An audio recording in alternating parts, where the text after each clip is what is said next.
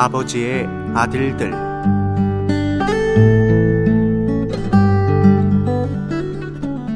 호세아 11장 1절.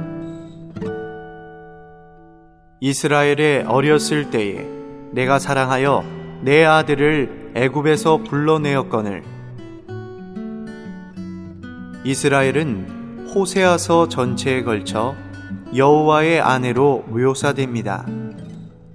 그러나 하나님의 영원하신 사랑을 다룰 때 이스라엘은 하나님의 아들로 불리는데 이는 이스라엘이 아버지의 생명을 소유하고 있음을 가리킵니다.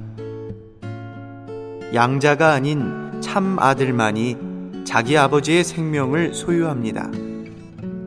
호세아 11장 1절은 또한 그리스도께서 하나님의 아들이 되시기 위해 이스라엘과 연합하셨다는 것과 하나님께서 그분을 애굽에서 불러내셨다는 것을 지적합니다.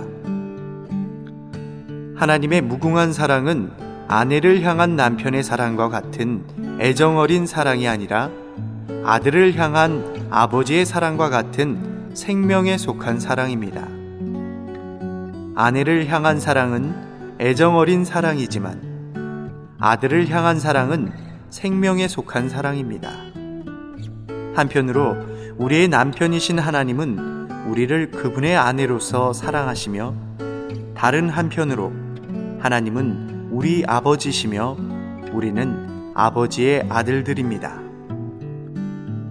소선지서 라이프 스타디 중에서